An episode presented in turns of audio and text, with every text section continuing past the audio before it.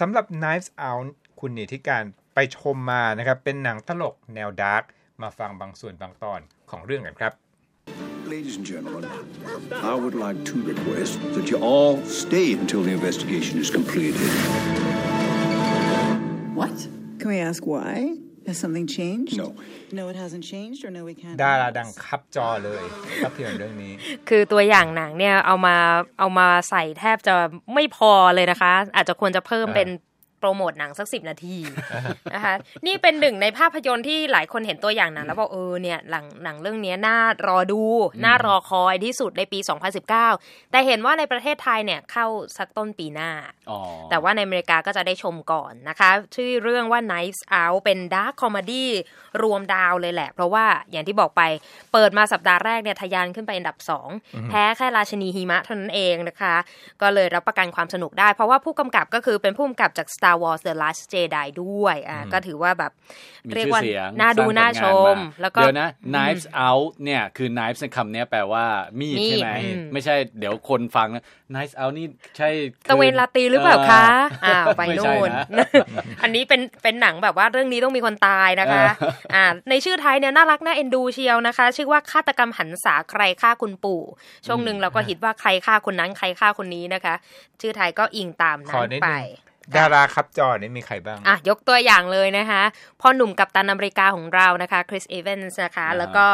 พ่อหนุ่มบอนด์ซึ่งอืมก็มารับบทสำคัญในเรื่องนี้ด้วยนะคะ พ่อหนุ่มบอนด์ที่สายบึกแล้วกันแดเนียลเครก Daniel Craig นะคะอะเจ้าแม่หนังสายหวีดเจมี่ลีเคอร์ติสจากอ่าฮาโลวีนอืมมหากาพย์ฮาโลวีนนะคะคีธสแตนฟิลด์นักแสดงหนุ่มผิวสีจากเรื่อง Sorry to Bother You ถ้าใครได้ดูหนังแนวๆเนี้ยก็อาจจะคุ้นหน้ากันนะคะ แล้วก็โทนี่คอลเลตค่ะ คุณแม่ดวงกุดจากหนังเขาแบบหลอนมากที่เมืองไทยน่าจะฮิตเมื่อช่วงปีก่อน เรื่องกรรมพันธุ์นรกโอ้เรื่องนี้ใครได้ดูอาจจะบอกโอ้จำหน้าคนนี้ได้อ่าฮะแต่เธอมารับแนว comedy รับประกันความสนุกเลยนะคะ หลายคนมาพลิกบทบาทในเรื่องนี้ซึ่งน่าสนใจ เล่าให้ฟังก่อน เรื่องนี้มันก็คลีเช่เกี่ยวกับหนังสืบสวนสืบสืบสวนสอบสวน เพราะว่ามีมีคนตายอืมตายในบ้าน แล้วครอบครัวอยู่กันพร้อมหน้า ตอนแรกทุกคนก็เข้าใจว่าอ๋อคนที่ตายนั้นเป็นคุณปู่นักเขียนนิยายชื่อดัง แล้วปรากฏว่าอยู่ดีก็ตายในบ้านอืม หลังงานวันเกิดของตัวเองอืมครอบครัวก็เสียอกเสียใจร้องห่มร้องไห้จัดงานศพ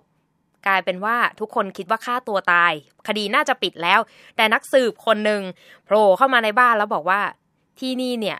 น่าจะมีใครที่ทำผิดกติกาอยู่ โอ้โห นี่โคนันหรือเปล่า โอ้โห แต่ว่าไม่ไม่มีใครโดนยิงปืนยาสลบนะ อ่า อันนี้ไม่มีใครโดนนะคะ ก็เรียกว่าต้องมาช่วยกันลุ้นว่าตกลงแล้วเนี่ยใครคือฆาตกรอืมคุณปู่ครับแน่นะคะ เรื่องนี้นี่ก็บอกว่าอ๋อพล็อตมันก็ธรรมดาธรรมดาก็คุณบอกว่าเหมือนโคนันเลย เอ๊ะอืมเหมือนหลายเรื่องเลยล่ะ บอกอืมทุกคนห้ามออกจากสถานที่นี้จนอ่ากว่าจะ สืบได้ว่าใครเป็นผู้ก่อเป็นเหตุพล็อตหนังนิยายสืบสวนสมัยก่อนนะที่มันจะแบยิบงว่า so cliché cliché คริสตี้อะไรเหล่านั้นอ่าอ่าใช่ แต่ว่าพอในแง่ของตัวแสดงเนี่ยเมื่อนักแสดงเยอะก็จะต้องมีการว่าเออใครได้บทเยอะ ใครเล่นใหญ่เล่นโตนะคะ ก็ top form สุดก็คงจะเป็นแดเนียลเครกแหละ เพราะว่าหลายคนบอกเออจริง ๆ ลุงแกน่าจะมาเปลี่ยนสไตล์ลุงอะไรจากการที่จะมาบู๊ในเจมส์บอนด์อ่า ก็ควรจะมาเล่นสายแบบว่านักสืบเกรียนๆแบบเนี้ย look เนี้ยเหมาะนะคะ ขณะที่เอ่อโทนี่คอลเลตที่รับบทเป็นคุณแม่ในเรื่องกรรมพันธุ์นรกเนี่ย กลายมาเป็นคุณแม่สายอินฟลูเอนเซอร์ซึ่งต้องมีสำเนียงแบบ อันนี้แบบว่าแบบว่าแบบว่าซึ่งคาดว่าในประเทศไทยถ้าเกิดมีบทพากย์หรือว่ามีเป็นซับไตเติลอาจจะมีความการแปลแบบฮาๆแบบนี้เกิดขึ้นนะคะ แล้วก็คีธสแตนฟิลด์ซึ่งเป็น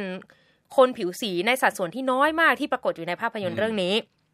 บอกเลยว่าโผล่มาน้อยแต่ฮามากนะคะ ว่าอยู่ดีๆก็โผล่มามายิงมุกตลกช็อตเดียวแล้วก็หายไป ซึ่งก็ทำให้ฮากากในโรงได้นะคะ แต่สิ่งที่นอกจากความสนุกสนานแบบ dark comedy แล้วเนี่ย สิ่งที่ชอบในภาพยนตร์คือการดึงประเด็นเรื่องของ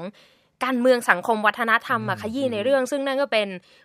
เป็นจุดสำคัญครับจุดขายของหนังสืบสวนสอบสวนอืมหลาย ๆ เรื่องอีกเช่นกันอย่างโคนันเองก็มีประเด็นสังคมเข้ามาแทรก ฉากหลาย ๆ ฉากเนี่ยใช้สัญญลักษณ์ ใช้การจัดวางตัวละครที่แล้วก็บทพูดที่อาจจะดูธรรมดาเฮ้ยแต่ฟังไปเนี่ยมันมันมีการเจาะเรื่องของประเด็นความแตกต่างความเห็นที่แตกต่างเรื่องของผู้อพยพในอเมริกาอือฮึเข้ามาพูดด้วยอืมนะคะ สรุปแล้วเนี่ย หนัง Knives Out เนี่ยถือว่าเป็น dark comedy ที่น่าติดตาม เพราะว่าครบเครื่องเรื่องความสนุกตื่นเต้นเร้าใจตลกขบขัน แล้วก็เป็นกลิ่นอายของเทศกาลครอบครัว เหมาะกับการรับชมที่บ้านหรือว่าพาที่บ้านไปดูช่วง Thanksgiving หั่นไก่งวงไปดูไป หรือว่าคริสต์มาสแกะของขวัญไปดูไป หรือว่าจะยิงยาวไปช่วงเขาดาวน์ปีใหม่ก็เป็นอีกหนังที่น่าสนใจในช่วงนี้ค่ะ น่าสนใจมากครับแล้วก็น่าจะเข้ากับเทศกาลปลายปีที่คนที่เป็นญาติมาอยู่รวมกันใช่นะ